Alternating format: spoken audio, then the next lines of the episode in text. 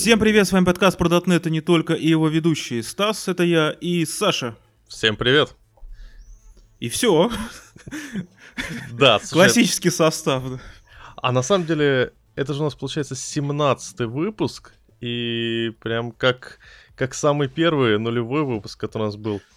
Ну, если ты опять загуляешь, тогда, возможно, даже девятнадцатый или двадцатый, я не знаю. В смысле загуляешь? Ну, там дринкасты и всякое такое. А, дринкасты. Не, как-то вот я... У меня родился сын, я степенился, больше не дринкастю. Да-да-да, это жене будешь рассказывать. Ну, такая, она рядом сидит, слышит все. А, понятно. Да. И, кстати, о всяких таких фигнях. Помните, мы обсуждали терминал в прошлый раз? Да! Да, именно так. И мы говорили, насколько он прекрасный, насколько замечательный. И да. Нас...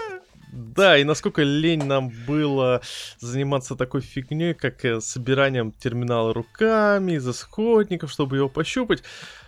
И, слава богу, он появился в Windows Store. То есть теперь можно, если накатить последнюю версию винды, получить себе...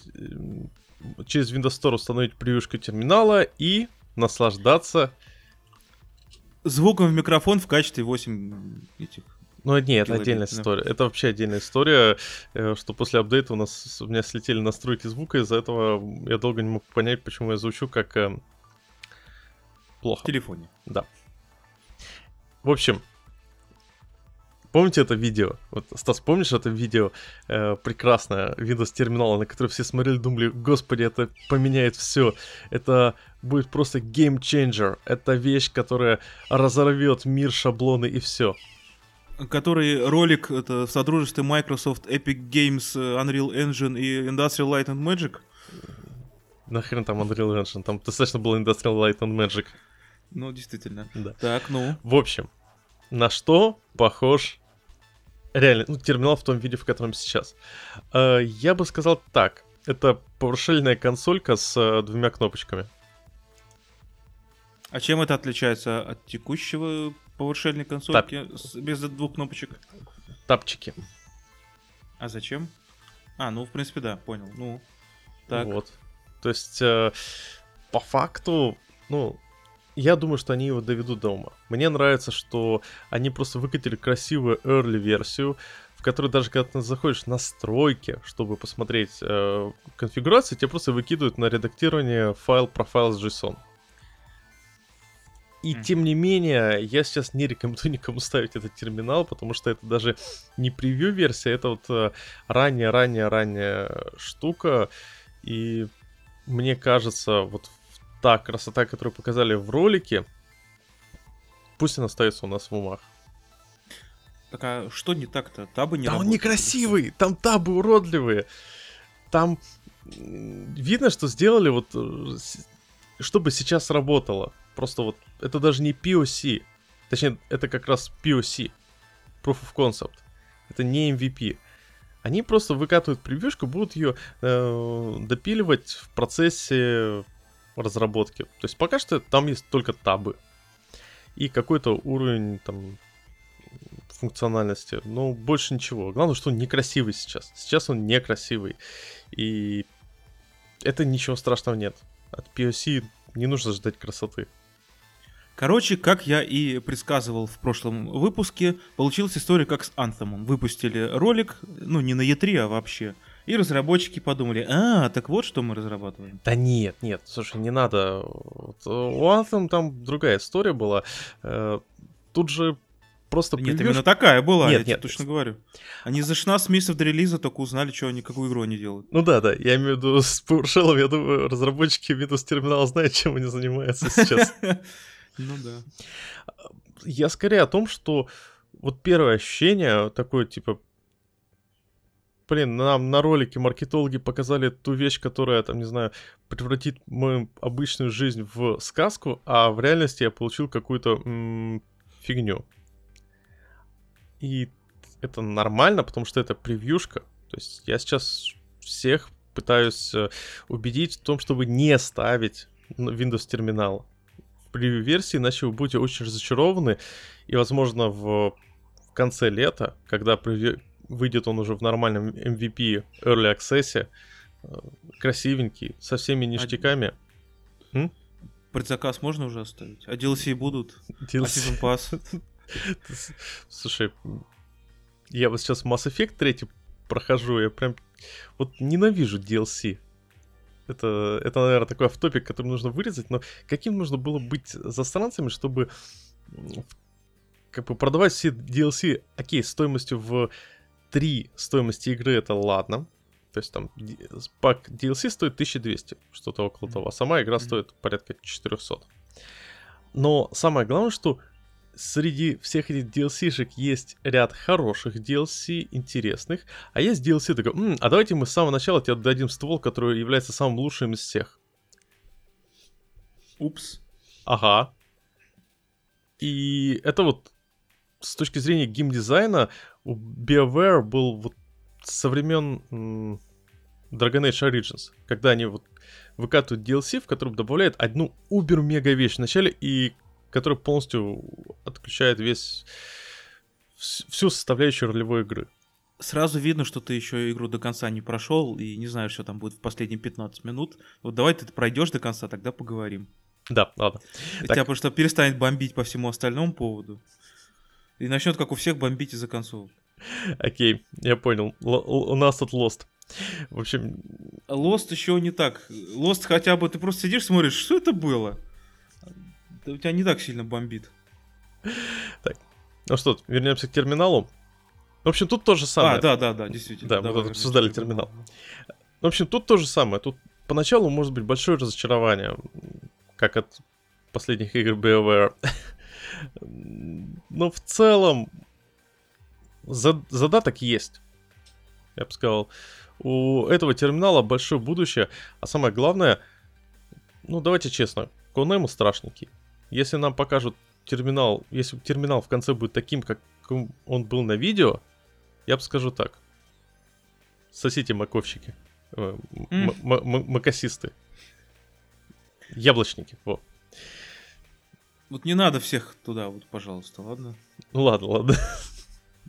Это... А если по функционалу работает, он глючит, не глючит, вылетает, не вылетает, псодит, там, всякое. Ну, у меня он один раз вылет, вылетел, причем на ошибке что-то там связано с икс эй эм эл. Я так сразу, о, ребята, класс. Подожди, у них что, терминал на, на ди пи эф, что ли? Ты погоди-ка, дай-ка в сорсу зайду. Нет, нет, нет, нет, там... Ох... Ну не на ди пи эф. А на чем? Подожди, у меня тоже сорсы скачаны. Вот мы тут обсуждаем, такие, да, отличная вещь, хорошая, из сорсов, ну лень собирать, и забили. Ну мне, да, лень собирать из сорсов, я прям сразу говорю.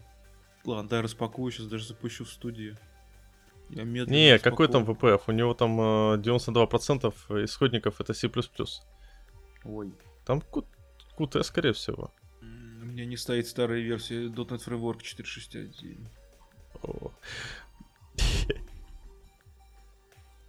В общем, я думаю, надо забить и идти дальше, потому что... Это на самом да. деле, знаете, с одной стороны, мы тогда очень, помнишь, возмущались, почему вот этот Windows терминал вроде как показали крутое маркетинговое видео, и все. А я понимаю, почему, потому что если бы они показ... с самого начала показали крутое маркетинговое видео и выкатили превьюшку, то у людей была бы такая фрустрация в духе, ну мы ожидаем вот это, а нам пока выкатили вот такую фигню. А тут, видимо, под давлением общественности они все-таки выкатили превьюшкой, ну и получили, что там средний рейтинг, по-моему, два и три на Microsoft Store у Windows терминала, его сейчас не очень любят, и многие люди начинают там, видимо, бугагашить на тему «О, такой отстой выкатили».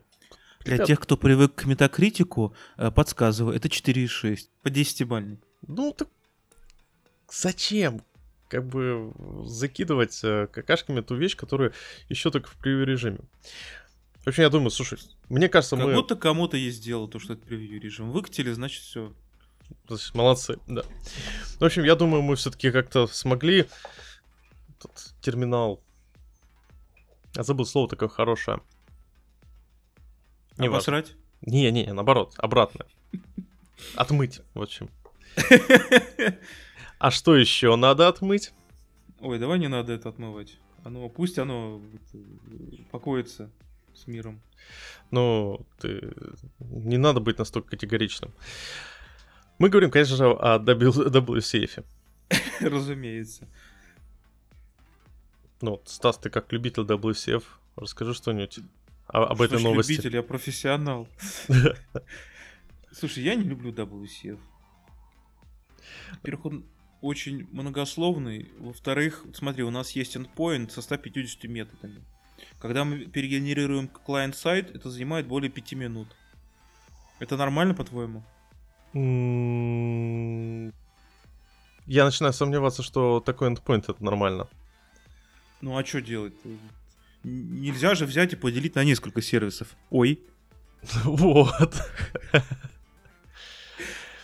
Ну, я согласен. Более того, дабл ю си эф в свое время мне очень понравилось, как был назван в шутку Windows Complicated Foundation. Прям в точку. Ну, правда, потому что он переусложнен. С другой стороны, вот когда я с дабл ю си эф не работаю, то есть вот если я влезаю в дабл ю си эф, мне надо что-то пофиксить, что-то поправить, я такой, фу, какая гадость, как я его ненавижу, мои глаза не видели. Но у меня получилось, что года два или три я с дабл ю си эф уже вообще его не трогаю никогда. Как я его люблю. Это синдром утенка. Это вот синдром, ты, когда с чем-то не работал, ты начинаешь его любить. Это, наверное, такой постстокгольмский синдром. Это называется ностальгия. Да, да, да. И вот у людей, у которых тоже есть ностальгия, эм, они разрабатывают Core дабл ю си эф. Именно сервер-сайтный.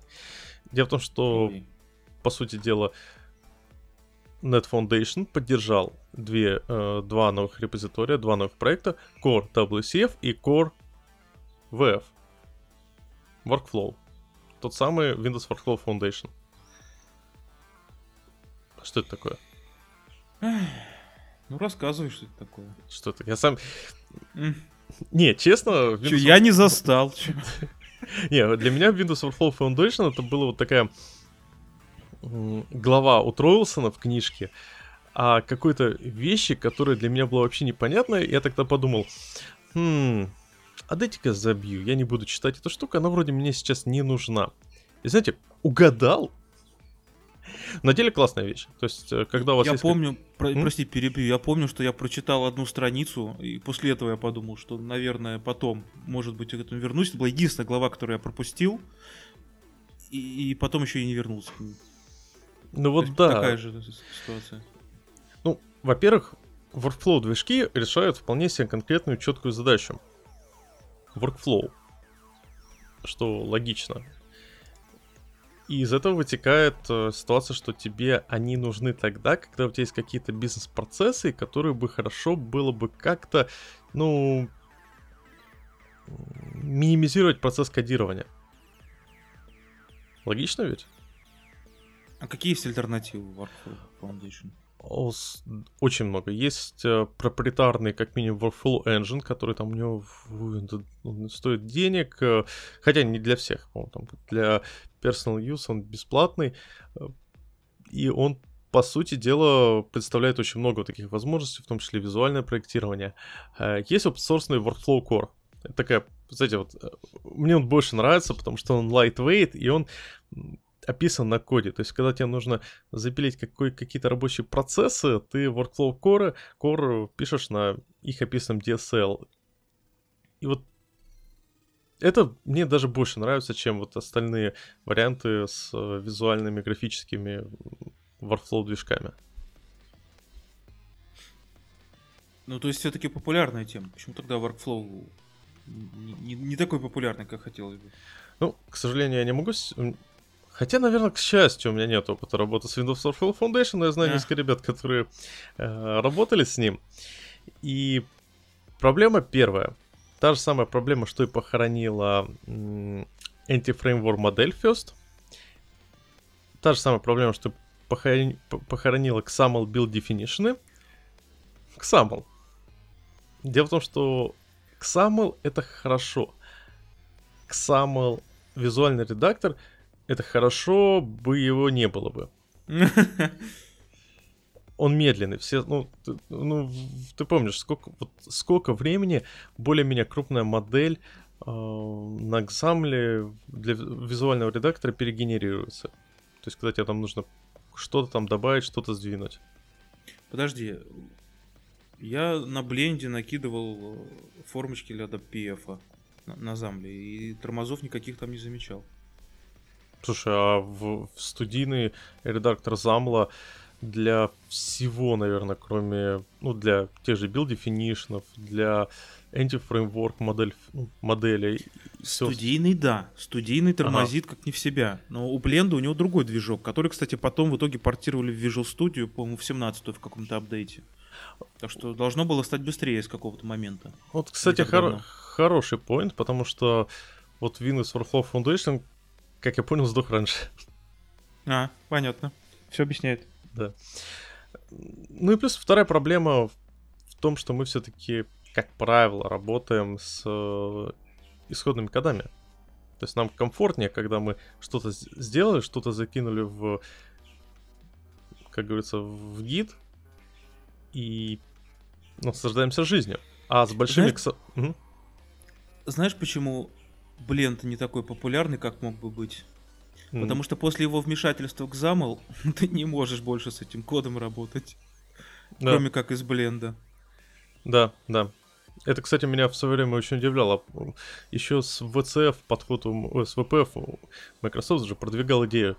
Вот дизайнеры в бленде накидывают формочки, делают красивый дизайн, делают его респонсив, потом отдают разработчикам, разработчики уже работают непосредственно к экзамлам. А вот уже тут проблема. Угу. Которые они решили. Которые, честно, мне кажется, даже физически ее сложно решить. У меня на моей памяти только один пример м- такого редактора, который нормально совмещает все визуальную и кодирующую часть, это для iOS. И то потому, что там у тебя такие, ты красивые биндинги передвигаешь от э, контрольщиков, э, накидываешь анкеры, чтобы они поджимались к нужным местам. И у тебя скорее, ты скорее работаешь не с исходно генерированным кодом, а зачастую с э, интерфейсами этого кода. Ну, то есть у тебя там интерфейс, кнопочки, интерфейс, э, ну, от программерского интерфейса, в смысле. Меня в бленде для .пи эф всегда поражало, почему он накидывает... Там, не знаю, в девять раз больше кода, чем я пишу руками, при этом визуально не меняется вообще ничего. Для чего он это делает? Почему он не удаляет код, который по умолчанию... Ну, если есть значение по умолчанию, почему он их оставляет? А если это не значение по умолчанию, то почему, если это удалить, то ничего не меняется? А у меня вот, кстати, вот эти претензии к бленду. А я хочу сказать, что это, по-моему, огромная проблема всех кодогенерирующих э, тулов. То есть, почему-то считается, что кодогенерирующая тула Должен, не должна использовать дефолты, и в кодогенерирующей туле нужно генерировать код вот прям максимально вербоуз. Это практически везде такое. Мне кажется, это большая проблема. С другой стороны, а не самая простая задача написать такой код, точнее сгенерировать такой код, который был бы легко читаем разработчиками. У нас э, есть такой интересный опыт в компании.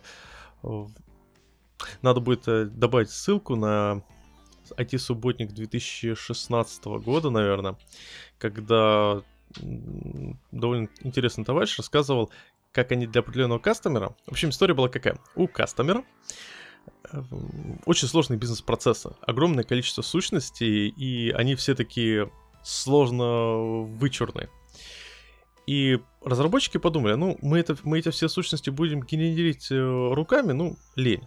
Хочется генерить из и эм эль. А, то есть сначала накидать и эм эль, показать кастомеру, что все нормально, а потом такой одной, одной кнопочкой фигак, и они готовы в коде. И они потом, поэтому пососались к студийному м- генератору этих э, и эм эль-ек. Ну, по сути, свой, свой собственный аддон написали. В нем накидывали и эм эль-ки и сделали генератор кода, который делал код уже очень близкий по внешнему виду тому, который должен писаться разработчиками. То есть там же были нормальные сдвиги, там использовались дефолты, Там используется нормальный литерал. Например, не int тридцать два, а int. Не э, там как бы э, сейчас скажу, не public э, sealed class, бла-бла-бла, просто класс. Точнее, точнее, не internal sealed class, а просто класс. И вот такие вещи. Не string, а string. Да-да-да. То есть э, код был, они специально сделали так, чтобы код был похож на код разработчиков реальных. То есть как будто это разработчики пиш, написали его физически. И такой прям success story был бы, если бы весь про- проект не провалился. Но это так, детали. Это, это, это мы опустим. Давай. Механическая клавиатура, да? Да, да, да. Uh-huh. Ну... Это зло. Кстати, вот удивительная вещь. Я в прошлый раз очень жаловался на механическую клавиатуру, купленную на Алиэкспрессе. Так. А я ее использовал чисто для игр. И тут взял себе отпуск. Вот как раз решил поиграть. И, честно, я прям проникся в механическую клавиатуру. Я бы сказал так. Не, фа- не сказать, что это супер удобно, но это приятно. Это, вы знаете, как...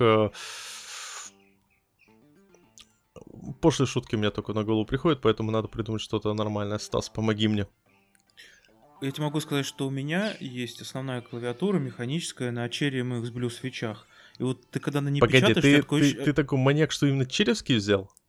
Да. И ты когда на ней печатаешь, у тебя такое ощущение, как будто ты кошечки на, на лапки, на подушечки нажимаешь. Очень приятно печатать. А я помню. Причем, ты, ты если надевать наушники, да, то уже не так приятно. То есть именно когда без наушников сидишь, вот на ней кликаешь, вот прям огонь. Я теперь понимаю, почему ты ее на работу не приносишь. Да меня убьют через полторы минуты. Причем это, причем этой же клавиатурой. Причем из соседнего кабинета, ребят. Да. Ну ладно, в общем. Я, она настолько громкая, что я для записи подкаста использую другую, мою мембранную старую беспроводную. А я купил браун свечей, специально взял свечи, которые э, прям не черри, чисто китайская реплика, э, которые просто обычные такие, вроде тихие, они без щелчка, ну все равно слышно, все равно вот такой звук. Вот никакие сейчас... механические клавиши не, мо- не могут быть такими же тихими, к сожалению, как мембранная клавиатура. К сожалению ли? Ну да. Прикинь, у тебя есть ребенок, и он спит. У меня есть ребенок, и он спит. Ну вот.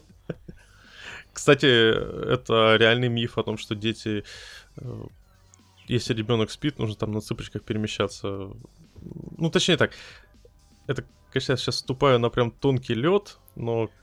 Давай скажем так, спит у тебя ребенок, ты начинаешь щелкать клавишами, и тут вдруг ребенок справа: папа, папа, что ты играешь, дай мне поиграть. А, это да, но это меня еще... Рано... Или рано пока это, это, это рановато, это рановато, а пока ага. что это сирена включается. А, понятно. Не, я просто хотел сказать, что когда ребенок уже заснул, ты можешь хоть там, не знаю, ронять какие-то тяжелые вещи на пол, фиг он проснется. Проблема например, в первых двадцати себя минутах. От усталости, да? А? Например, себя от усталости. Так, ну ладно. Давай дальше. Да, но я хочу сказать, что ну что, ви эф и ви си эф живы.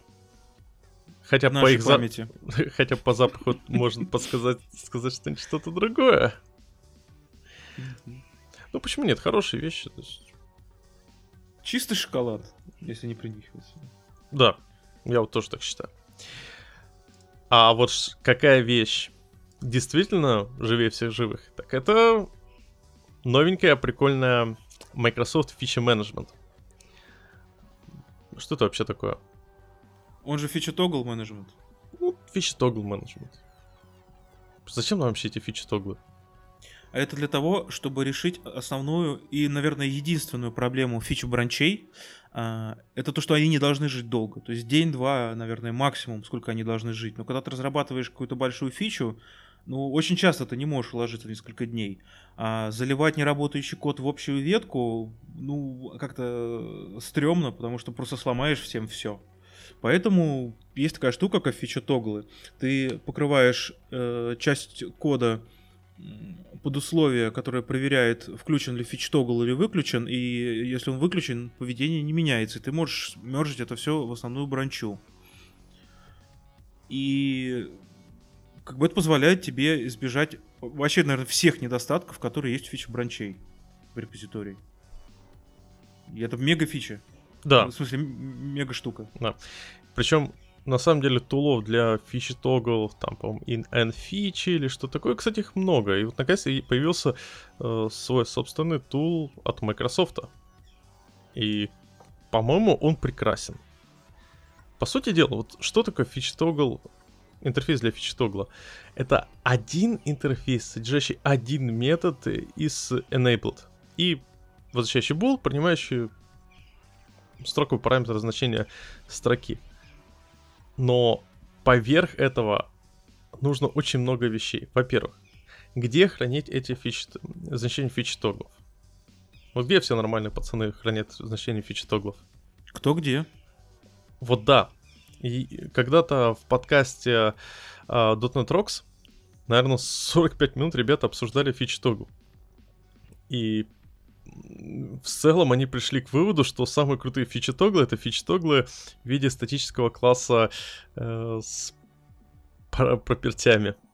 Я тебе могу прям сходу четыре места назвать. База данных, консул, э, JSON-файл с конфигами и вот статический класс. Причем самое интересное, статический класс — это хорошее-хорошее решение. Почему нет? Что в этом плохого? Да, в общем-то, ничего. То есть для целей... Э, вот решение проблем... Если у тебя не приложение с несколькими сервисами, каждый из которых в своем контейнере, каждый из которых в своем репозитории.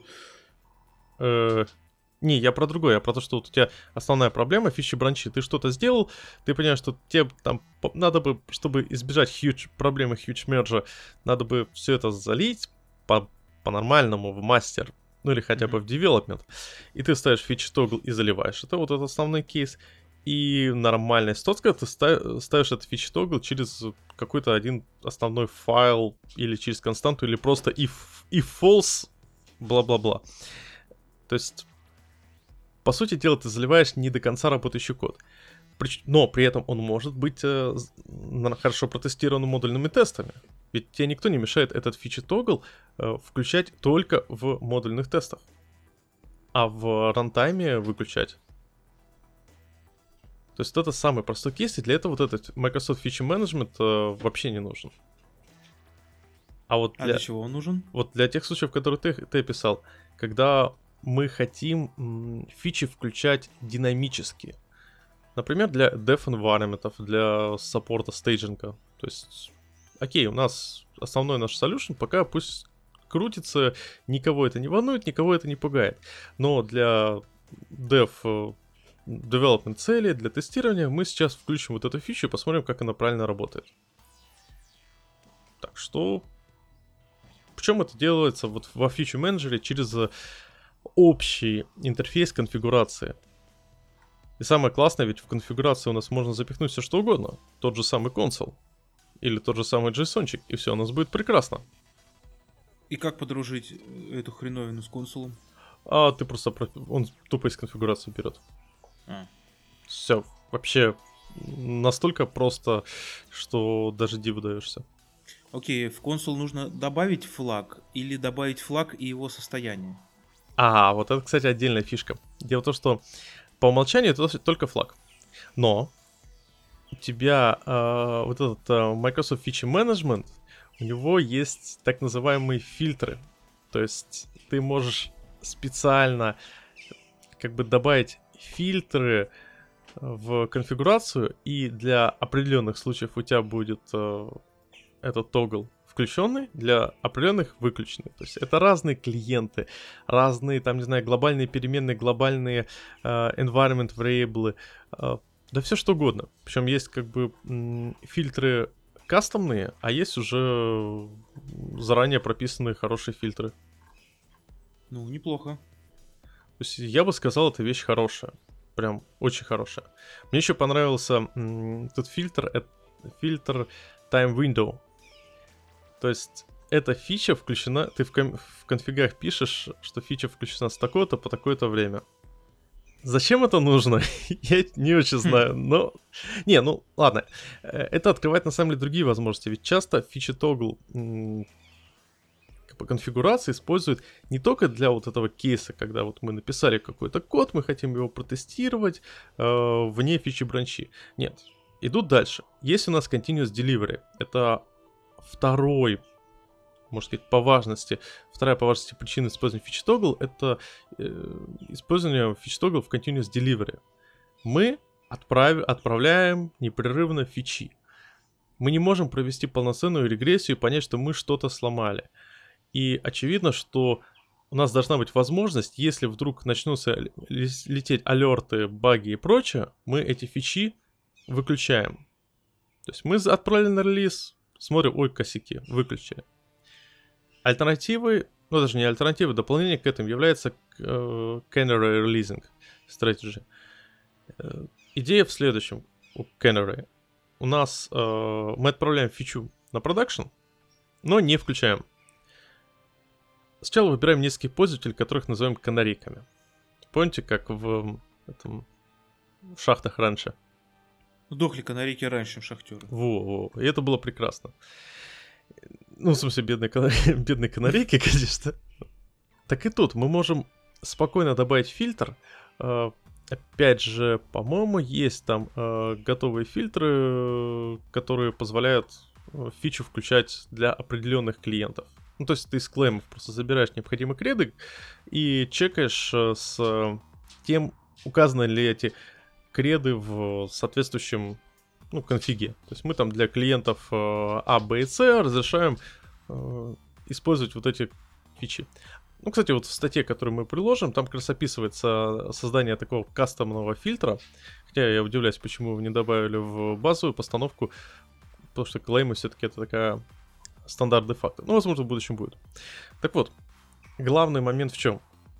Приходит, у нас есть, допустим, пять клиентов, А, Б и С.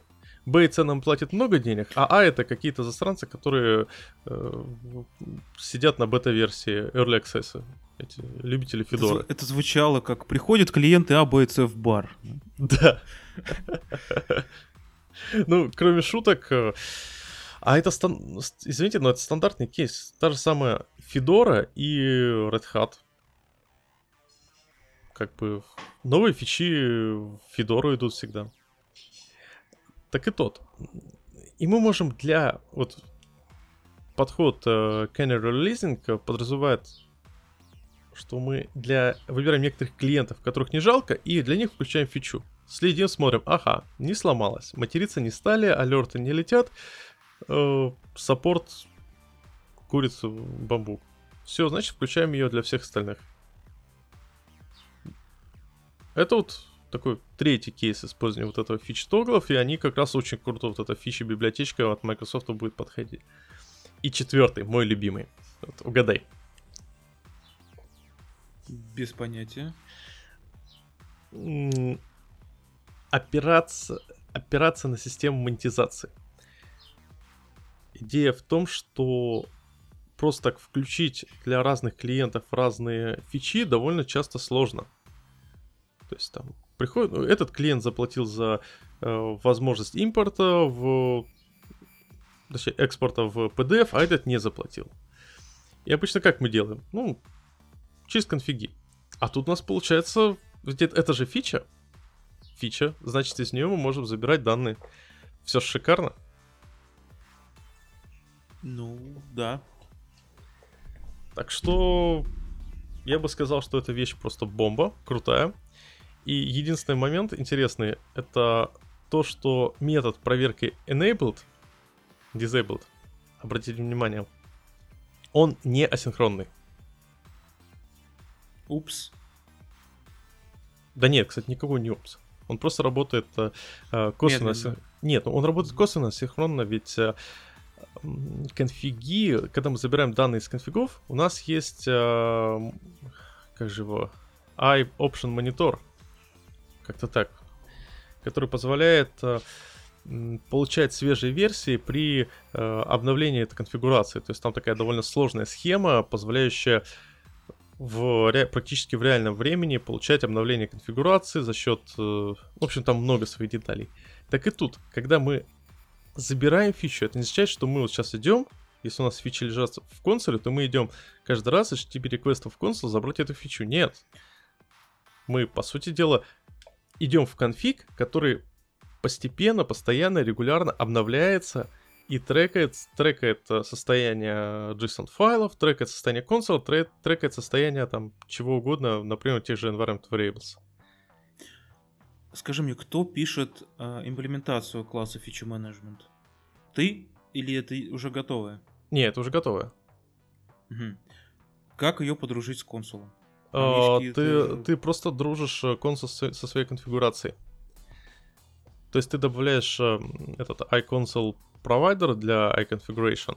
Там есть open-source библиотечка. Угу. И все. У тебя автоматически подсасывается. То есть у тебя этот фича-менеджмент начинает э, искать в консоле, ну в конфиге консола... Ну, какие-то ключи. Какой-то ли- литерал? М? Ключ какой-то начинает искать? Да, да, да. Просто какие-то конфиги по какому-то ключу. Неплохо. Вообще бомба. То есть такое прям круто. Слушай, а вы у себя на проекте... Ну, шутка такая сейчас. Вы у себя на проекте фича-тоглы в каком состоянии задаете? Из enabled или из disabled? Uh, из disabled. То есть мы сначала... Вот это забавно, потому что вначале мы просто делали чисто, вот, чисто из enabled. Но сейчас практически полностью перешли на режим вот залили. То есть если фича тогл есть, то это значит, что он, фича выключена.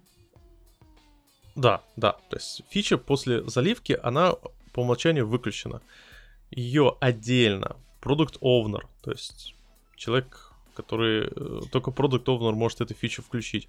Он включает ее на э, сначала на проде для некоторых клиентов, которых... Э, Не-не-не, котор... я не это спрашиваю. Угу. Вот смотри, у тебя в консоле есть э, фич-тогл. Ага. Что это значит для кода? Это значит, что фич-тогл, что фича включена или выключена?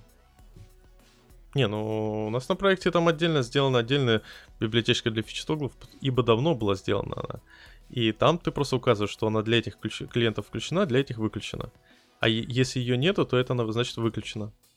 То есть, если кто-то сделал пи би ай-ку вырезать фичу-тогл, вырезал это использование фичу-тогла в своем коде, потом пошел в консол, убрал оттуда эту фичу, вот у вас ломается? Не, а зач- не, а зач- не, если как бы фичу-тогл вырезали из кода, из конфигурации, значит, что как бы все, фича уже на золоте. Она протестирована, она надежная, можно не париться. Нет, не значит. Это значит, что вырезали в той части кода, про которую вспомнили, а в какой-то части забыли, и у кастомера все вырубилось. Блин, ну ты Я вечно, с этим сталкивался. Ты, ты вечно со своей реальной, реальной жизнью. Тебе pull-реквест скинуть, где это произошло? Да я догадываюсь. Этот ваш реальный мир, он такой скучный. Да. Но, тем не менее, эта вещь крутая. Причем она еще неплохо интегрирована с ASP.NET фильтрами. И ты можешь э, чуть ли не просовывать э, эти атрибутики на контроллеры и отрубать те или иные контроллеры, что вообще прям, прям няшненько. И это хорошо. Ну что, к следующему топику? Да я бы еще это рассказывал, какая она прекрасная, замечательная. Но, знаете, когда есть вещи... Одни вещи становятся прекраснее. Они расцветают, становятся живее и... богаче, а другие... А, ты хочешь поговорить про фичу, к которой применима фраза «Вы прекрасно держитесь»? Да, про Visual Basic. Угу. На самом деле классная статья есть, ты успел прочитать ее? Ну я так пролистал, как обычно это делаю перед подкастом, тридцать страниц в минуту. Ты что, скорочтение, это самое крутое. Да и не говори. Да, главный момент в чем? Автор, это, кстати, перевод на Хабре, оригинал от Мэтью Макдональда, он рассказывает о своем отношении к Visual Basic. О его... Почему Visual Basic был крутым? Он был... Из-за ностальгии. Да, понятное дело, что из-за ностальгии. Как бы по факту я бы не сказал, что Visual Basic это было что-то такое прекрасное, и я любитель скобочек фигурных. Не, ну когда у тебя альтернатива это ассемблер, мне кажется, Visual Basic еще ого-го. Слушай, ну, во-первых, была всегда альтернатива C++. Ну, или просто C. Было много других альтернатив. Просто в ви би, как и в свое время Pascal, это те языки, которые изначально разрабатывались в духе типа для обучения. Они специально пытались, э, разработчики этих языков пытались их сделать такими м, близкими к ди эс эл, близкими к нативному языку. И, и я бы сказал, что частично, частично этот подход был прекрасен. Есть страшные примеры нарушения этого подхода под названием COBOL. Но мы о нем не, говорить, не будем говорить, хотя если посмотреть на тот же код э, Абаба, который в сап, который является идейным продолжителем COBOL, там действительно ты просто заходишь, у тебя такой прям роман в трех э, главах, в четырех томах и прочее. Слова, слова, слова, слова. Так и тут Visual Basic же был прекрасен тем, что на нем легко можно было начать программировать, потому что у тебя ощущение, что ты пишешь как на обычном коде. То, что он нормальный такой, как бы, им, интерпретировался кошерно. И самое главное, что он позволял клево рисовать формочки. Это мы сейчас говорим о времени, когда формочки было рисовать не то, чтобы клево, но нужно. И в этой статье описывается ситуация о том, что, по сути дела, Visual Basic в том, в котором виде он сейчас, это совершенно не тот Visual Basic, в том виде, в котором был изначально. Изначально это был прикольный, легкий, легко, э, позволяющий легко разрабатывать код, язык. А сейчас это как бы, ну, младший брат C-Sharp. Правильно я тебя понимаю? Я бы сказал, прадедушку. Ну, прадедушка... Я... Слушай, извини, пожалуйста, прадедушка C-Sharp — это Delphi. Мы все знаем, почему. Давай, расскажи, почему. Ну, потому, так это, потому что а, автор... Ай, Андерс Хелсберг. Так же его зовут, я вечно его забываю. Да-да, так. Да. Он же как бы разрабатывал Delphi, это человек, который, ого, как много для индустрии сделал. И там mm-hmm. очень много в C-Sharp этих, как, можно сказать, следов от Delphi. Вообще, по сути, Visual Basic, он особо с C-Sharp никак не связан, кроме того, что он под .нэт имеет. Ну, ну, как сказать, не связано. Вообще фичи. Ну, во-первых, Roslyn, он и под C-Sharp, и под Visual Basic. Причем Core Roslyn, ядро Roslyn, он прям один для всех. Просто у тебя как бы э, набор э, этих лексем и токенов для C-Sharp и Visual Basic разный. И, соответственно, ты когда пишешь э, синтаксические анализаторы, у тебя, тебе нужно просто указывать, ты можешь написать в одной сборке несколько синтаксических анализаторов, один для Visual Basic, другой для C-Sharp. И при этом использовать э, некоторые, возможно, некоторую логику обобщенную, просто потому что ты будешь использовать абстракции поверх токенов. Так что они похожи, правда похожи. Ну, современный Visual Basic. Но я хотел, кстати, поговорить скорее не о том, что какая роль Visual Basic, о том, что он умирает, а о том, что... А кто сегодняшний Visual Basic? Кто за... Птички вместо звука сверчков, по-моему, хорошо заходят. Ну, лето, лето у нас. У нас, у нас да, прекрасное да. лето. Нет, ну, правда, кто сегодняшний Visual Basic? Кто занял вот эту нишу простого языка, в которую могут входить не программисты, легко писать что-то подходящее, но при этом достаточно мощное для нормальных разработчиков? О, я знаю, знаю, знаю. JavaScript. Да, JavaScript и, я считаю, еще и Python. Причем, на самом деле, если посмотреть по количеству... Ладно, тут, наверное, я после этих фраз меня точно закидают гнилыми... А, гнилыми питонами и гнилыми змеями. Нет, сразу говорю, я люблю питон. Классный язык для написания каких-то скриптов, выборки данных, разбора логов, ковыряния с анакондой и прочее. Но как на нем сложно нормально программировать? Именно вот программировать в смысле программировать в смысле бэкэнд. Он же... В нем масс... нету массы вещей, которых э, есть в нормальных взрослых, э, ну, в том же C-Sharp. И при этом э, из-за того, что он динамически типизированный, у тебя еще тебе еще приходится писать в разы больше тестов. И это как бы не очень... Хорошо. Не, это, не, это здорово, потому что тесты на питоне пишутся гораздо быстрее, гораздо проще. То есть я там как бы за счет интерпретируемости тебе не нужно э, вкручивать кучу лишних интерфейсов. Но! Вот знаете, мы тут сидим, разрабатываем на статически типизированных языках, пишем код так, чтобы он был максимально строгий и минимизировал возможные проблемы, ошибок, ошибок типов, либо null reference exception, либо прочего. А где-то там в параллельном мире э, куча ребят на питоне лобают без тестов, потому что надо быстро. И я сам такие знаю, и, черт возьми, таких, если честно, большинство. И я не просто не хочу сказать, что в пит... на питоне плохие программисты, на C-Sharp еще не меньше худших программистов.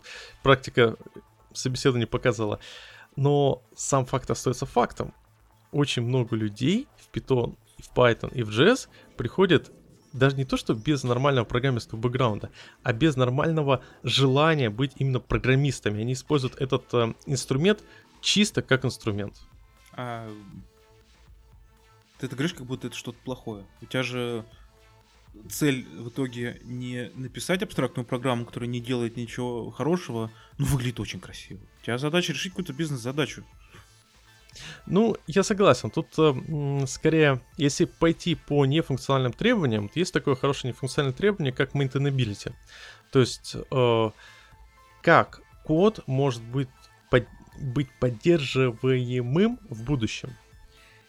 И с точки зрения maintainability, вот такие языки программирования, как Python, джей эс, в той же лице ноды, они гораздо хуже языков со статической типизацией. А за счет того, что к этим языкам очень много людей приходит, которые, как говорю, используют их как исключительно инструмент для какой-то конкретной задачи, то есть там выборки данных, разбора моделей, скриптик при деплое, то эти люди, они не вкладывают усилия в maintainability кода. То есть, и получается такое серьезное разделение. Вроде бы как бы мы сидим, разрабатываем, на, может быть, даже на одних и тех же языках, но вот, вот этот человек, он там дата-сайентист, ему пофиг на maintainability. У него даже в его скиллах нету понятия там clean-код, low-coupling, hack-a-hashing и прочие вещи. А у нас maintainability является ключевым э, нефункциональным требованием, ключевым quality, quality attribute э, кода, который мы пишем. Даже если это мы это не, не, никому никогда не говорим. Мы не говорим разраб- нашему клиенту, что, ну да, сегодня мы сфо- сфокусируемся на maintainability. У нас это стандарт де-факто. И вот это как раз ключевое отличие. То есть как... Э, бухгалтеры, которые пишут на ви би эй, они не думают о том, что у них как бы ви би эй получился красивый, э, легко поддерживаемый, что следующим разработчикам, следующим бухгалтерам, который пишет на ви би эй, будет проще. Они просто решают конкретную задачу. Ну да, это большое отличие от бухгалтеров, которые пишут на эс кью эль. Вообще-то ты смеешься, я знаю как минимум одного бухгалтера, который пишет на ви би эй. Ну, а я тебе могу сказать, что изначально эс кью эль разрабатывался как язык, на котором будут писать люди вроде бухгалтеров, прям в базу. Когда-то давно. Эх, мельчает народ, мельчает. Я немножко утрирую, конечно, но не, кстати, возможно, смех, так и было. Смех смехом, а мне товарищ рассказывал историю, как они, по-моему, то ли билеты где-то покупал на транспорт или на поезд. В общем, не помню все детали, но он очень прифигел, когда девушка прям сидела. Окей, вам что нужно?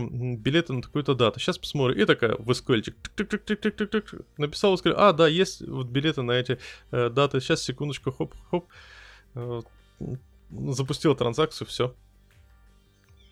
Так что такие люди бывают. Да. В общем, Visual Basic был прекрасен, туда ему и дорога. Ага. Что-то у нас сегодня какой-то выпуск с подзаголовком Rest in Pieces. Rest in Pieces? Ну, да, давайте тогда о том, что рождается. У нас, на самом деле, получается две, прям, даже следующие три глобальные темы. NetCore три ноль превью шесть и... Что с этим можно сделать? Вопросы по интервью, потому что есть очень прикольный м- сайтик C-Sharp Corner, где можно, где выкладывают... C-Sharp Coroner? C-Sharp Coroner. Corner. Уж ты какой. И там выкладывают вопрос, типа, статейки .дот нет Interview Questions, C-Sharp Interview Questions. А самое... Ну и, конечно же, у нас есть классная статья про Container Tools, Tips on Container Tools for Visual Studio, которая была... Кстати, по-моему, довольно давно опубликовано, но это прям бомба статья. Я, как думаешь, что бы обсудить? Потому что как-то времени не так много, а хотелось бы обсудить что-то из этого хорошенько. Да давай по очереди пойдем, чё. Окей. В общем, .дот нет Interview Questions. На... Почему была добавлена эта статья в наш топик? Что значит Interview Questions? Это статья от шестнадцатого июня. А то... Какая мне возникла фрустрация, когда я читал вот эти вопросы .дот нет Interview Questions. Первый вопрос. Нормальные вопросы для студентов, которые... Точнее, для людей, которые собираются стать студентами. Uh, вот я не соглашусь. Первый вопрос. Что такое .дот нет? Ну, ладно. Зачем задавать такой вопрос? Вот честно. Когда ты задаешь такие вопросы... Ты подразумеваешь, что человек что-то ответит. Что ты выяснишь... от человека, с ответа э, человека, что такое .дот нет. Слушай, ну когда я собеседовал ст- людей на должность студентов в ЕПАМ, э, ну я задавал такие вопросы, потому что ну, большинство из них просто не были программистами. То есть и надо же что-то было спросить, проверить человека просто на адекватность и хотя бы более-менее уровень его, точнее сказать, направление его мышления. А, то есть тут то, с, пози... с, с позиции, что человек... Больше нечего знает... спросить. Ну да, что человек хотя бы знает, что это такое. Ну да. Согласен. Готов он стать студентом по .дот нет или пока не надо? Кстати, логично. Это еще поможет м- нам, интервьюерам, уже понять, а человек вообще понимает, куда он пришел. Ведь очень многие студенты, они приходят везде. Вот приходит он такой, знаете, я еще ничего не умею, но я пойду ко всем на собеседование, буду рассказывать, какое хорошее, хотя в универе я занимался и тем, и тем, и тем, и тем, хотя я так и не понял, чем я занимался. Mm-hmm. И тут человек хотя бы на собеседовании, он поймет, а вообще что такое .дот нет платформа? Потому что я уверен, что есть куча ребят, которые приходят на студенческие собеседования по .дот нет и приходят такой, да, .дот нет, ну это клево, наверное, там интернет, сайтики делают, такая, в смысле Microsoft? Фу, Microsoft, нет, вы что? Ну, а представляете, человек узнает только через год работы над разработчиком об этом. Да, Ж- жизнь пройдет у него на, свал, на смарку. Вспоминается мне один си ти о, который очень не любил Microsoft и очень сильно стремился, чтобы мы с ти эф эс перешли на GitHub. И мы таки перешли за неделю до того, как Microsoft купил GitHub. Это прекрасно. Это, это, это настолько восхитительно, что просто прелесть. Да. Окей, ну ладно, что такое .дот нет, нормальный вопрос. Но что меня действительно возмущает, это что такое .дот нет пять и какие компоненты в .дот нет. Ребят, честно, если человек знает, что такое .дот нет пять, это означает всего лишь что... Что он слушает наш подкаст? Exactly. Ну или просто он смотрит новости. Но это никак не покажет то, что это нормальный разработчик, наверное. И какие... Ну да, я, я знаю JavaScript, Java, C, C++, C-Sharp и еще много других страшных слов, да. Именно. И какие компоненты в .дот нет, это тоже, ну это просто человек смотрит маркетинговые э, какие-то материалы от Microsoft. Кстати, я помню, в каком-то резюме видел э, JavaScript slash Java, C slash C++ slash C-Sharp Developer. Слушай, ну у меня такое же резюме было, когда я универ заканчивал. Я там пихал, да, все. Если я знаю это слово, и я когда-то... У меня когда-то это что-то у меня даже скомпилилось, значит, я прям спец, мастер. Нормально? Угу. Что этим... значит не, не работает, вычисление неправильное? Компилируется же. Да? Да. Окей, следующий вопрос мне прям нравится. Ну там что такое си эл ар? Ну ладно, это важно, наверное. А вот what's the си ти си and си эл эс? Я бы не прошел. Я правда помню, не помню, что такое... Ну, си ти си, что си ти си — это Common Type System, а си эл эс — это Common Language Specification. По... А в чем отличие между ними? А? А? А? Ага, вот да. Не, просто самое смешное, что вот эти знания, я помню последний раз, это вот как раз там N лет назад в книжке Тролсона. Я о них читал, и все. Вот, ну да, есть... первая глава. Вот да, ты такой описываешь, что да, это, конечно, экосистема, но она никак не влияет на твои обычные рабочие э, настрой, рабочие работу. Рабочую Поэтому работу. Я говорю, это похоже на список вопросов, э, когда ты просто не можешь спросить ничего более сложного. Да, прич... Так это сложные вопросы.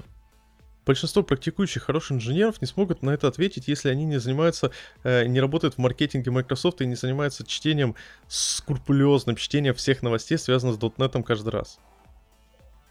То есть, например, what's the future of .нэт? Вот, вот как думаешь, какое mm-hmm. будущее у .нэт? Хочется, хочется сказать такое, хорошее, безоблачное. Следующий вопрос. Да, вы ответили правильно. То есть...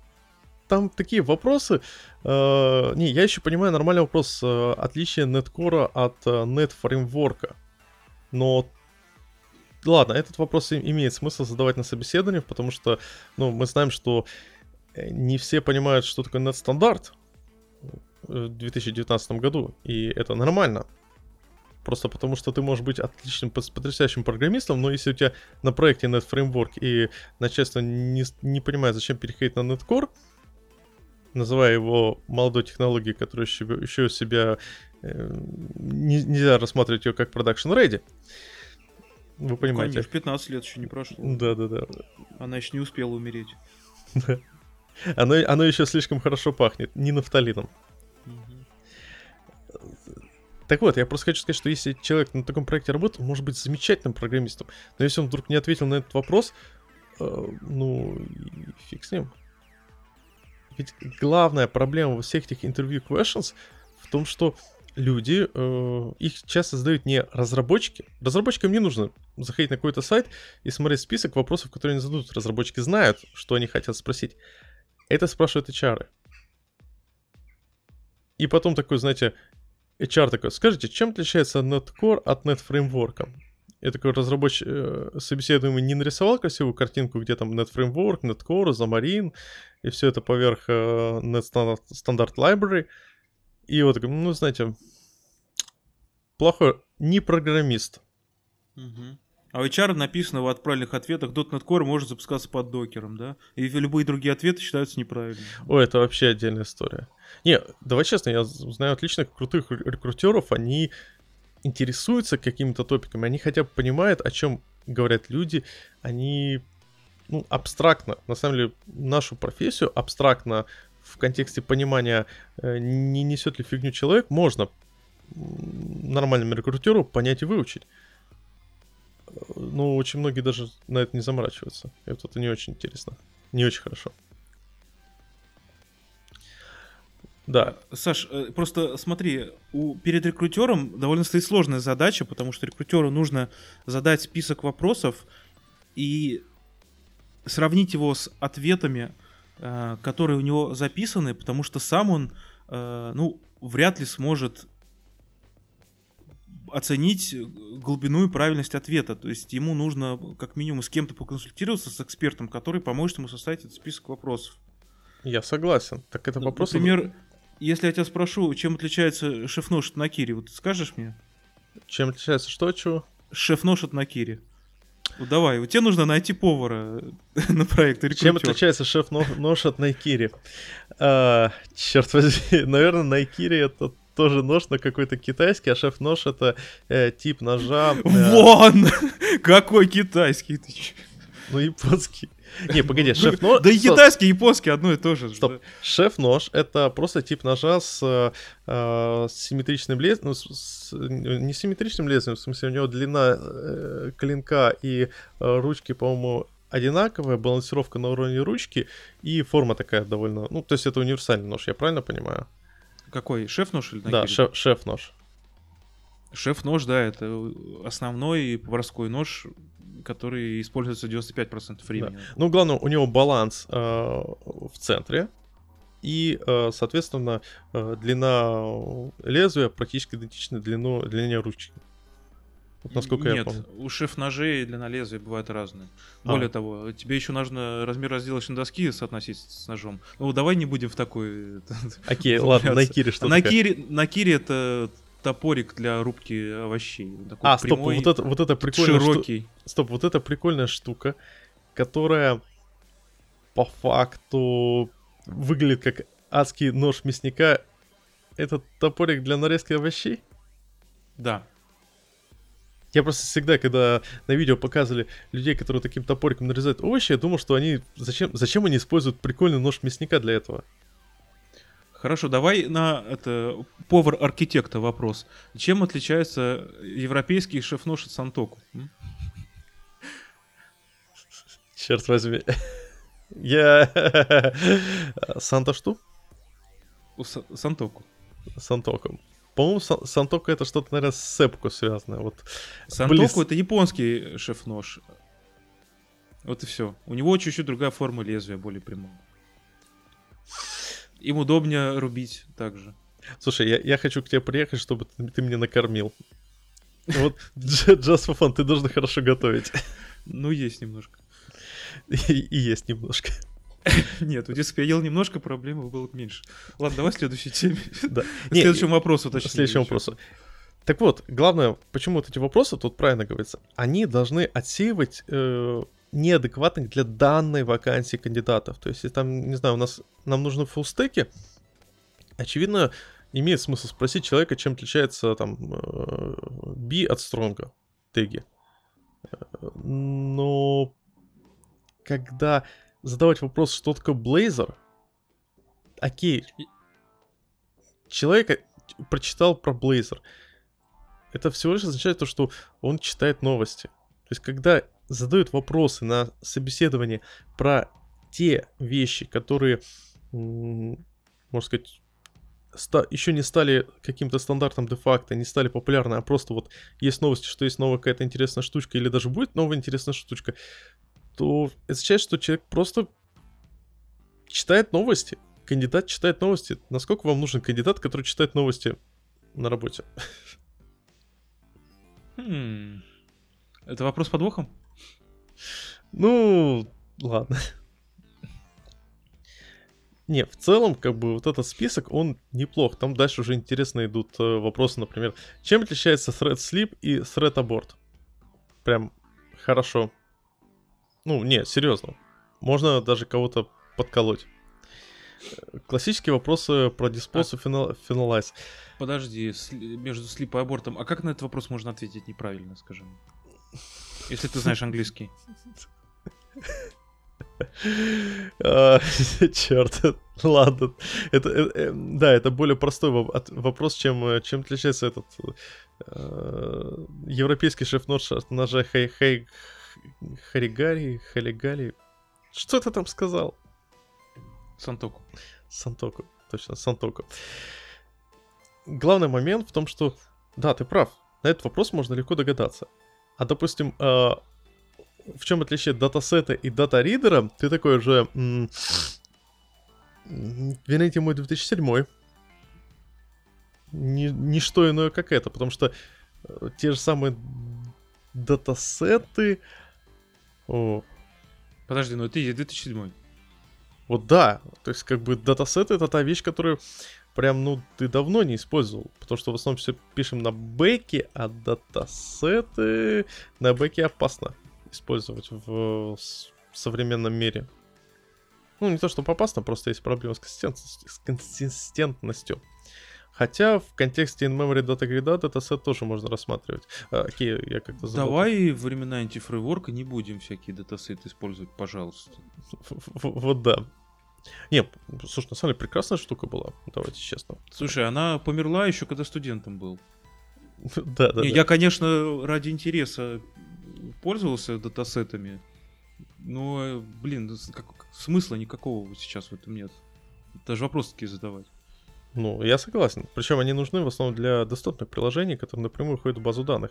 На бэке такой подход просто, ну, вреден. Ты целый стейт э, данных все сидишь, еще бинди гоняешь в разные стороны. Слушай, ну а на, на, это, чем тебя антифреймворк не устраивает? Как там, так и там. Ну да, да. То есть это как бы просто промежуточный. Так вот. Что хоть... По поводу dispositive analyze, вот, наверное, единственный нормальный вопрос. Из всех двадцати пяти вопросов это единственные, которые я спрашиваю на собеседовании. Вот я согласен, потому что, например, задавать вопрос по генерикам, по дженерикам можно, я считаю, на собеседовании. То есть другое дело, что э, пример ответа в этой статье, знаете, такая...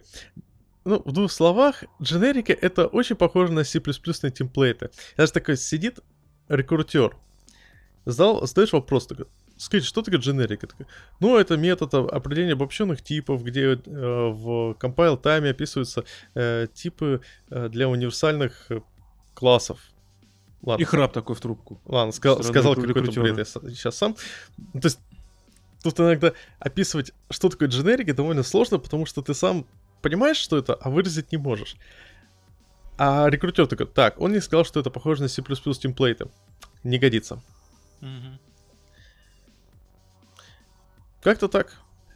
Но хочу сказать, что в целом э, там же есть отличные ссылки на C-Sharp Interview Questions. А вот это прям крутая статья. Вот как м- могут быть одни и те же ребята в, с разницей в пару дней выкатить совершенно упоротый .дот нет Interview Questions и прям бомбические C-Sharp Interview Questions, потому что там же и вопросы.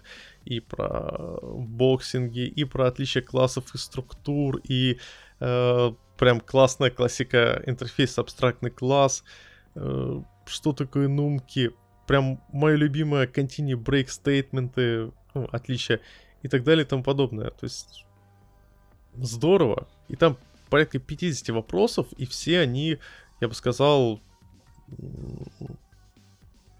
покрывают объем, большой объем знаний, который имеет смысл даже нам просто прочитать, вспомнить. То есть, например, что такое мультикаст-делегат? Вот что это такое? Крутая... А, а ведь крутая штука, ты постоянно забываешь об этом, о том, что как там идет схема мульти... описание делегатов в C-Sharp, и как это было сделано здорово для поддержки вот этих э, колбеков. Так что вот, вот это я рекомендую. В общем, добавим ссылки в шоу-ноты. Слушай, вот смотрю вот эти, на эти C-Sharp Interview Questions, и большинство спрашиваю на интервью. А это, кстати, хороший показатель того, что зачастую нам нужны именно C-Sharp разработчики, а не .дот нет разработчики. А не Visual Basic .дот нет разработчики. Мне очень понравился, кстати, там есть вопрос: What's the object pool in .дот нет? Так. Потому ч- что... Тебе понравился? Ну, вообще, концепция object pool это прям здорово. Мне очень понравился array pool, который добавили в... недавно в .дот нет. Который... Мало того, что его добавили, его сам Microsoft у себя использует. То есть, на самом деле... Это пошло, как я понял, с другой стороны Microsoft. Для внутренних, там, аспнетных, как я понял, целей понадобился array pool. Они его сделали, посмотрели, хм, а чё б... Крутая вещь, давайте выкатим во внешний мир. И это прекрасно. Это как раз прекрасный пример такого генерализированного object pool. А где? Какие ты вопросы задаешь? Я не могу тебе прям так... во всеуслышание сказать вопросы, какие я задаю. Хочешь, приходи на интервью, я тебя отинтервьюирую. Не, я скорее в контексте, на что ты опираешься, когда задаешь вопросы, потому что можно ведь опираться... На практический опыт. То есть я спрашиваю те вопросы, которые, ну, в начале, в первой половине, ну, просто спрашиваю теорию, чтобы понять, как давно человек читал Рихтера. Вот. А потом вопросы практически, там, проревьюйте код, как, там, переп... ну, найдите ошибки, напишите, там, заимплементируйте такой-то метод. Потому что все-таки мы же разработчика ищем. Вот да. А например, что ты думаешь относительно классического фишечки под названием э, «А можете, пожалуйста, нам сейчас сделать...» Вот у нас есть массив, нам нужно э, за энное время найти дубликаты айдишников в этих массивах или что-то в этом духе. А какой бизнес-смысл такой задачи? Никакого. Вообще. А нафига тогда спрашивать? А, знаешь, сколько... а вот представьте, что у нас есть кролик и тридцать ящиков. И, э, кролик прыгает за один ход на один ящик вправо или влево, да, вы можете стрелять по любому ящику из ружья, и вот вам нужно попасть в кролика, да. Напишите да. алгоритм. Вот, вот да. Так сколько людей задают такие вопросы? Я до сих пор удивляюсь, когда м, народ, народу уже на какие-то суровые менеджерские позиции, почти что менеджерские позиции, там на тимлидовские, задают вопросы уровня, ну... Окей, а можете там, не знаю... Нет, мы такие вопросы не спрашиваем, потому что, ну, смысла никакого. Нам нужно найти девелопера, который умеет делать определенные задачи. Соответственно, и вопросы мы задаем те, которые показывают, умеет ли он эти задачи делать. А как же фирменная, Именно... а как же фирменная отмазка? Ну, нам нужны умные разработчики. Умные умеют стрелять по кроликам. Умные разработчики знают теорию, ну, не всю, конечно, но большую часть, потому что всю теорию можно уже и не помнить. Если ты знаешь большую часть, ничего не помешает пойти почитать пару глав Троэлсона и все вспомнить. И умные разработчики код пишут, даже на бумаге. Умные разработчики не стесняются сказать, что, слушайте, в бумаге нету автокомплита, какой там набор параметров у скиптейка, например? Что он принимает на вход? Да. И они не стесняются это спросить, потому что они знают, как этим пользоваться, но могут не помнить входные параметры. И они знают, что это нормально. Да. И плюс тут есть очень интересный момент. Я лично в какой-то момент понял, что когда мы живем в, вот, так сказать, современном мире, можно долго упорно обсуждать о несправедливостях, там, не знаю, собеседованиях, ну или там, не знаю, несправедливость в отношении между мальчиками и девочками. Можно просто жить по законам этого мира. То есть, если на собеседованиях спрашивают э, о эн-нотацию, то означает, что тебе надо ее выучить. Если у тебя на собеседованиях спрашивают алгоритмические задачи, то означает, что если ты собираешься увольняться и переискать новое место работы, очень было бы круто, если бы ты взял бы и эти алгоритмические задачки прорешал, потратил месяцок на то, чтобы прорешивать эти алгоритмические задачки. И самое смешное, что у меня очень много знакомых ребят, которые сейчас ищут работы, и они прям специально на лид код точка ком, по-моему, так сайт называется, проходят, прорешивают задачки все эти алгоритмические, чтобы набить руку, чтобы вот тебе приходят, говорят, ну смотрите, нам нужна, там, не знаю, стандартная задачка, найти, пройтись по связанному списку и понять, есть ли там закольцованность. По-моему, как-то так эта задача идет. При этом нет, не расходуя дополнительную память. Ну и там как бы есть решение с, с использованием двумя указателями. Главная история с этой задачкой какая? Когда вы последний раз используете связанные списки? Да каждый день их использую. Но они, правда, внутри дикшенери. Ой, простите, спойлер. Вот, да. Ну, именно напрямую э, связанные списки, когда последний раз использовал. И когда ты последний раз, тебе возникала необходимость пройтись по связанному списку и жутко неэффективно найти в нем зацикленности. Так что, ну, ну, законы такие, законы современного хайринга такие, что как бы тебе нужно это знать, тебе нужно это уметь. Так что раз, раз в N лет, когда ты меняешь работу, стоит засучить рукава и пройтись по всем этим алгоритмическим задачкам. Давай скажем так, я не верю, что существует какая-то э, позиция в какой-нибудь компании, где тебе нужно знать все фичи языка, точнее помнить все фичи языка. Скорее, на каждой должности у тебя будет некий сабсет. Например, где-то у тебя основная работа будет проходить там, с многопоточностью, э, важно будет, чтобы память лишняя не жралась вплоть до экономии каждого байтика. Где-то на это вообще плевать, и нужно уметь архитектуру разрабатывать. Остальное не так важно, например. Согласен. Сильно от позиции зависит.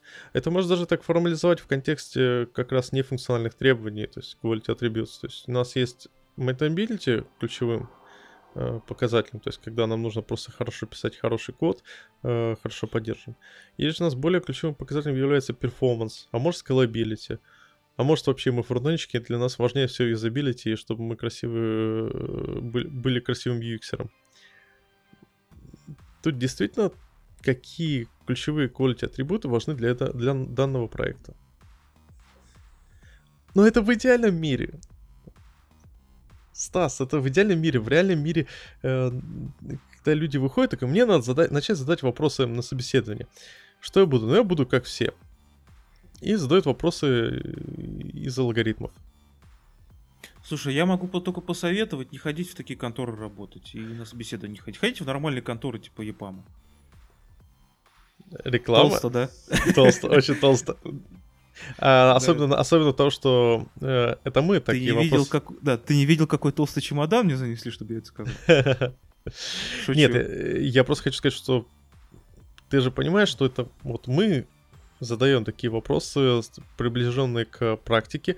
Я знаю ребят, которые вполне себе не чураются алгоритмическими задачками, ну, из коллег на собеседованиях, ничего такого. Просто у людей разный подход.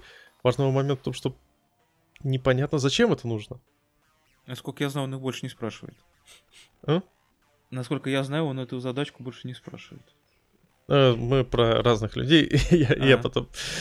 Это, скажем так, мне кажется, немного инсайдерская информация. Угу. Ну, вообще, в целом, я хочу сказать, вот мое мнение, к сожалению, ну никак от этого нельзя уйти.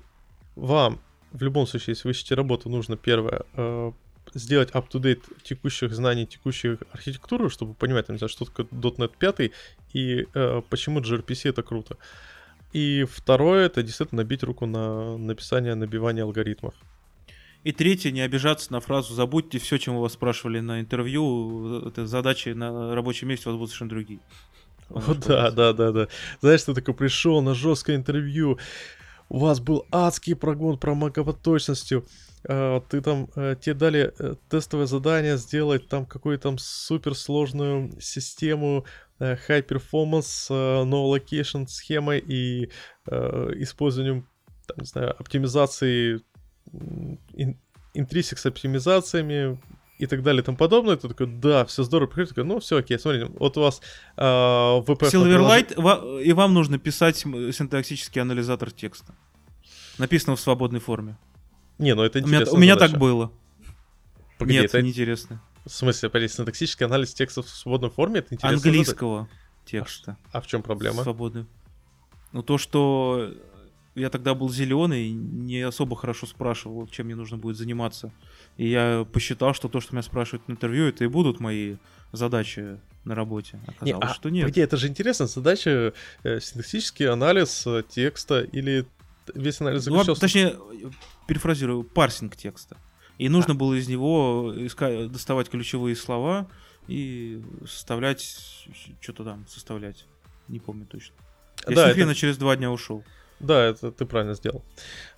Ну вот, а, а ты чувствуешь, это как по-разному звучит. То есть фраза «я разбираюсь анализом», «я занимаюсь анализом реального английского текста» и...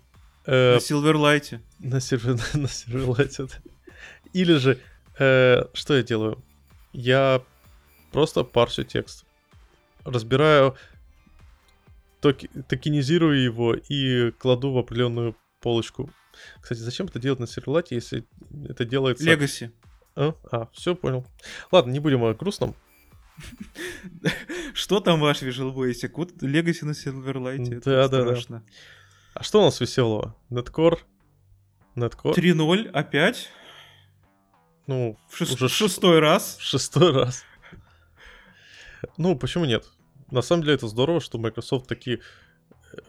Возможно, они... у них не очень получается это доделать. Они все пытаются доделать, все пытаются, но не получается. Слушай, по-моему, два ноль было два превью всего перед релизом. По-моему, да. А это уже шестой превью. Ну, а там очень много глобальных вещей. Ведь, ну, как сказать, как много глобальных. Они очень много делают сейчас таких споку с пришлепом и так далее. Вот, например, добавили Alpine, поддержку Alpine. Здорово. Не совсем. Ну, в смысле, они как просто добавили Аль... имиджи. Имидж для арм шестьдесят четыре. До этого только был для... А, а, а, по идее уже был э, для икс шестьдесят восемь. Был. X... был. А, вот это фигня.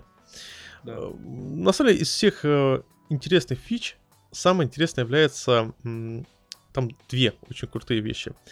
Первое — это оптимизация ради туран. Мы уже, кстати, по-моему, обсуждали это в одном из выпусков. Не помню.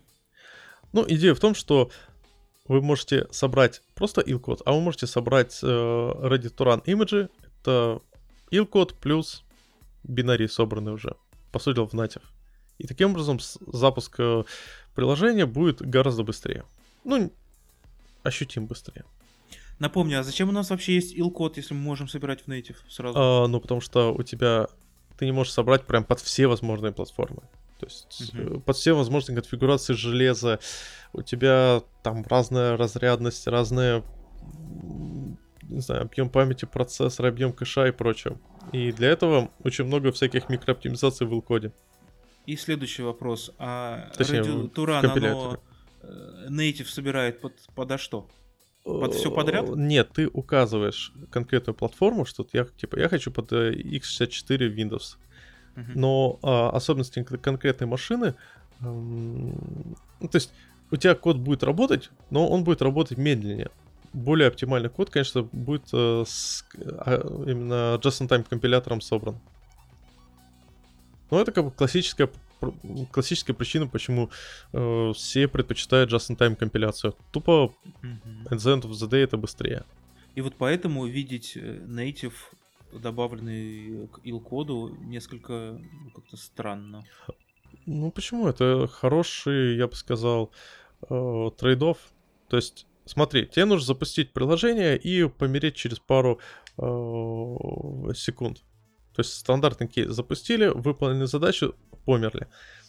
У тебя будет огромная просадка по производительности из-за компиляции ил-кода каждый раз. Ну, вообще, если ты точно знаешь, подо что ты компилируешь, если у тебя Docker Image, определ... да, не знаю, это тоже Alpine икс шестьдесят четыре, тогда, наверное, да.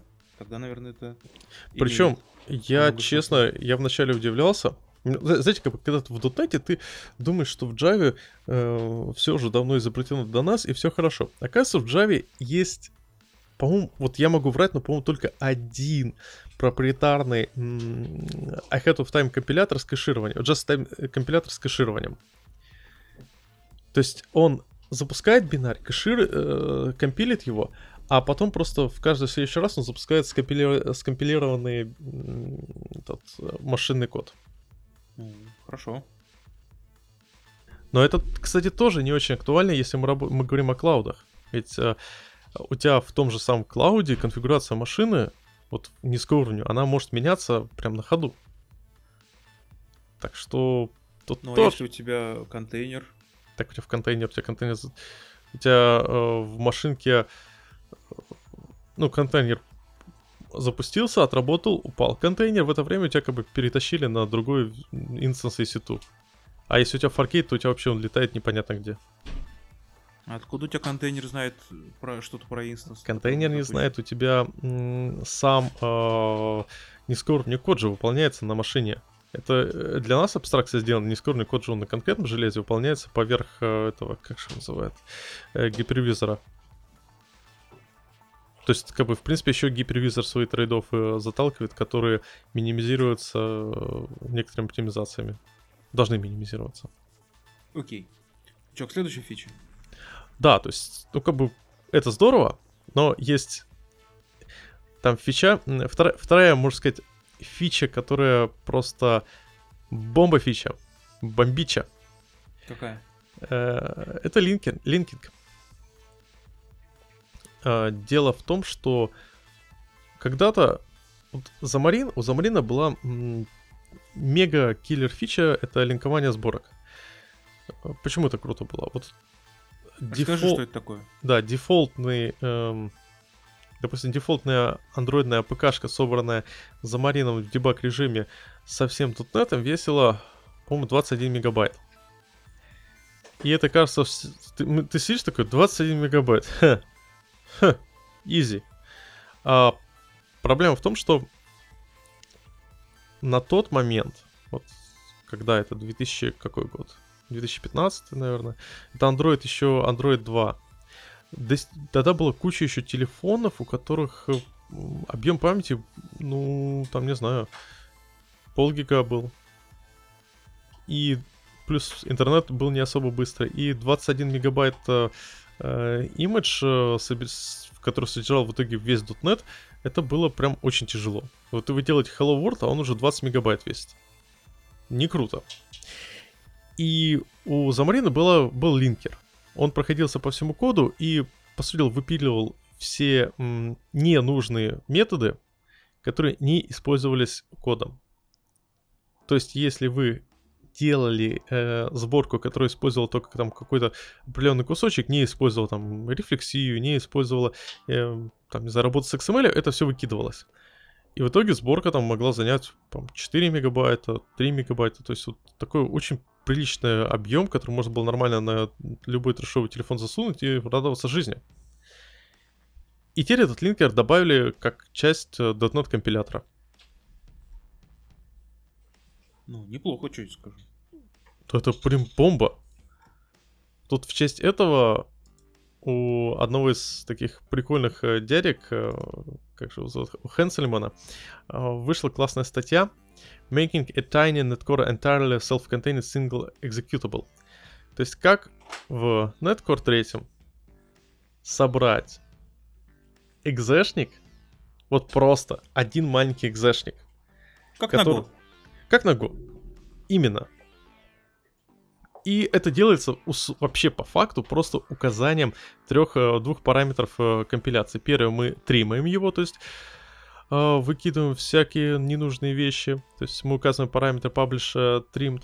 А второе, publish single file. файл. И все. А если еще ready to run поставить, то еще он запускаться будет быстрее. И у нас получается прям супер маленькая, короткая, один экзешник. И он небольшой, он не гигантский. И это, черт возьми, здорово. Это та вещь, которой нам давно не хватало. Ну, наверное, надо пока оценить возможности, которые нам это даст. Ну, честно, в плане возможностей, ну, это прикольно звучит, но так. Не, ну смотри, если у тебя какой-нибудь гигантский enterprise, где у тебя, не знаю, там, сто-пятьсот контейнеров, если ты каждый сервис ужмешь со ста мегабайт до десяти, например, то угу. у тебя это сэкономит, не знаю, терабайты, наверное, в хранилище. Особенно если честь, что тебе надо разные версии контейнеров. Да. Кстати, это реально спасает... Почему вообще многие люди переходят с fat binaries на шаренные сборки? Ну, как раз то, что ты описал. У тебя, если все будет fat binaries, то для больших энтерпрайзов это очень тяжело. Для каких-то небольших проектов отлично можно сделать fat binaries, но в таком случае у тебя проблема под названием, как бы это все каким-то макаром, образом не, как бы сказать, не запутаться в таких объемах библиотек, что ты, когда делаешь сборку под какую-то таргет-платформу, ну, то есть не хочешь .дот нет устанавливать на конкретную билд-машину, ты хочешь, чтобы просто у тебя запустился бинарик. Так вот, когда ты сделаешь сбор, делаешь сборку под конкретную платформу, у тебя там э, несколько сотен файлов в кинере кладется. И это прям очень большой, ну, пакет. Очень большой пакет. А за счет тримания ты весь этот большой пакет уменьшаешь, а за счет э, сингл файла ты этот пакет э, с- сворачиваешь в один экзофайл, и это невероятно сильно упрощает деплой. Или можно использовать докер. Да даже в докере. Ну, ну, если док... ты в контейнер положишь один маленький экзешничек. А в этом фишка, что у нас же контейнеры готовы, у нас же кон- готовый контейнер э, с э, уже необходимыми с- сборками, которые про- пропихиваются. А, базовый имидж. Да. И, и он как бы один в регистре хранится, и потом просто у нас мы получаем, и у нас... Это, это как раз та оптимизация, которая немного нивелирует вот эту необходимость. С другой стороны, мы как-то привыкли жить в одной альтернативе, что типа вот контейнер — это хорошо. Ну, почему? А что плохого в простом деплое Fat Binaries? Тоже же прекрасно. Ну, экзешник-то может быть и один, но у тебя еще конфиг-файл рядом будет. Ну, да, да, да. Но это все равно не, так, не настолько большое зло. Главное, что у тебя не нужно тягать кучу всего остального. Что еще есть интересное там? По моим ощущениям, все остальное такие довольно майнер вещи. То есть там, ну, эйч ти ти пи два саппорт для эйч ти ти пи клиента. Ну, да, здорово. Что, только ну, сейчас? Слушай, по... вот меня тоже, меня дежавю, потому что мы это уже обсуждали. Надо раскрыть, разобрать будет. По-моему, уже была поддержка эйч ти ти пи два для эйч ти ти пи клиента э, пару превьюшек назад. Подожди, а что, во втором не было поддержки эйч ти ти пи два? Серьезно? Слушай, эйч ти ти пи два у всех, эйч ти ти пи два у всех проблем. А, там Kestrel. Все, вру. Они добавили нормальную поддержку в Kestrel, в Aspnet, а теперь в эйч ти ти пи Client. А-а-а. Все, понял. Ладно. Слушай, я думаю, кстати, мы что-то уже долговато. Да не, всего полтора часа, нормально. Давай остальное дообсуждаем. Ну да. А он, кстати, одна, одна тема осталась. Tips on Container Tools for Visual Studio. Это прям здорово. Эта статья, я считаю, must have. Ты ее вот, э, пролистал? Ну, я только пролистал. Смысл в чем? Дело в том, что э, работа с контейнером в Visual Studio сделана немного хитро. Мы уже как-то обсуждали, что там очень-очень много м, трики кейсов. То есть у тебя... не до конца. У тебя, например, переписывается таргет. У тебя непонятно, откуда берутся конкретные порты. Более того, у тебя, собственно, контейнер при... останавливается и перетирается не, можно сказать, не каждый раз. Далеко не каждый раз. То есть, когда ты выпол... делаешь клин, у тебя выбирается контейнер. Когда ты выключаешь Visual Studio, особенно вот стандартно, просто выключили компьютер, у тебя контейнер остается. И вот таких, вот эти все кейсы описаны в данной статье. И описаны куча разных способов, как это все обойти. Дело в том, что я в какой-то момент готовил доклад на эту тему, но потом понял, что у меня получилось все очень плохо и скомкано. А тут, собственно говоря, автор все в одной статье расписал, все эти способы, как избежать этих проблем, как, можно сказать, выжить с нормальными контейнер tools в Visual Studio и при этом не отстрелить себе ноги и не фрустрировать на каждый шаг. На каждый чих. Вот ты фрустрируешь на каждый чих при работе с контейнером в Visual Studio? Да нет. Да как так? А, за... а что? Что то не так? Погоди, у тебя там никогда не было проблем с тем, что таргет пересовывается и, и дебаг отваливается? Нет. Нет, один раз была проблема, когда не запускался дебаг на некоторых машинах. Ну, нельзя было приаттачиться к контейнеру. Оказалось, что во время э, старта PowerShell скриптик пытается выкачать какие-то бинари с одного айпишника, а этот айпишник э, пал смертью храбрых в борьбе Роскомнадзора с Телеграмом. Ну это уж какая-то внешняя... Без ви пи эн, да, невозможно было запустить дебаг. Но это единственная проблема, с которой, которую я тебе могу вспомнить. Ну, а я не как... понимаю, о чем ты говоришь. Ну, допустим, тебе, тебе нужно определить какой-то конкретный эс эс эль-порт. То, что... И, и чё?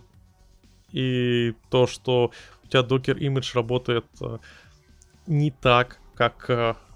Ну, точнее, когда ты настраиваешь эс эс эль для дебага в докере, или когда ты без эс эс эль, у тебя э, порты совершенно по-разному используются. А пример приведи. Ну, там используется эс эс эль-порт, там другой порт используется. В какой-то лаунж... в Docker Compose укажешь, не, что не, используется? Не. Это если ты отправил билд. А если ты пытаешься в дебаге запустить Visual Studio, ничего подобного. Подожди. Когда у тебя есть Docker Compose, ты запускаешь по эф пять... А, нет, нет, с Docker Compose, да, с Docker, с Docker Compose все... ты проставля, проставляешься. А вот если ты без Docker Compose запускаешь, то есть э, через э, обычный Docker Project, то у тебя э, порт, порты э, подсовываются из э, launch setting JSON. Ну да. Вот. И для эйч ти ти пи там, насколько я помню, берется эйч ти ти пи порта, а для эйч ти ти пи эс из эс эс эль порта. И при этом так нигде там в параметрах настроил и все. Так вот именно, что там нигде документация по поводу этого нормально нету.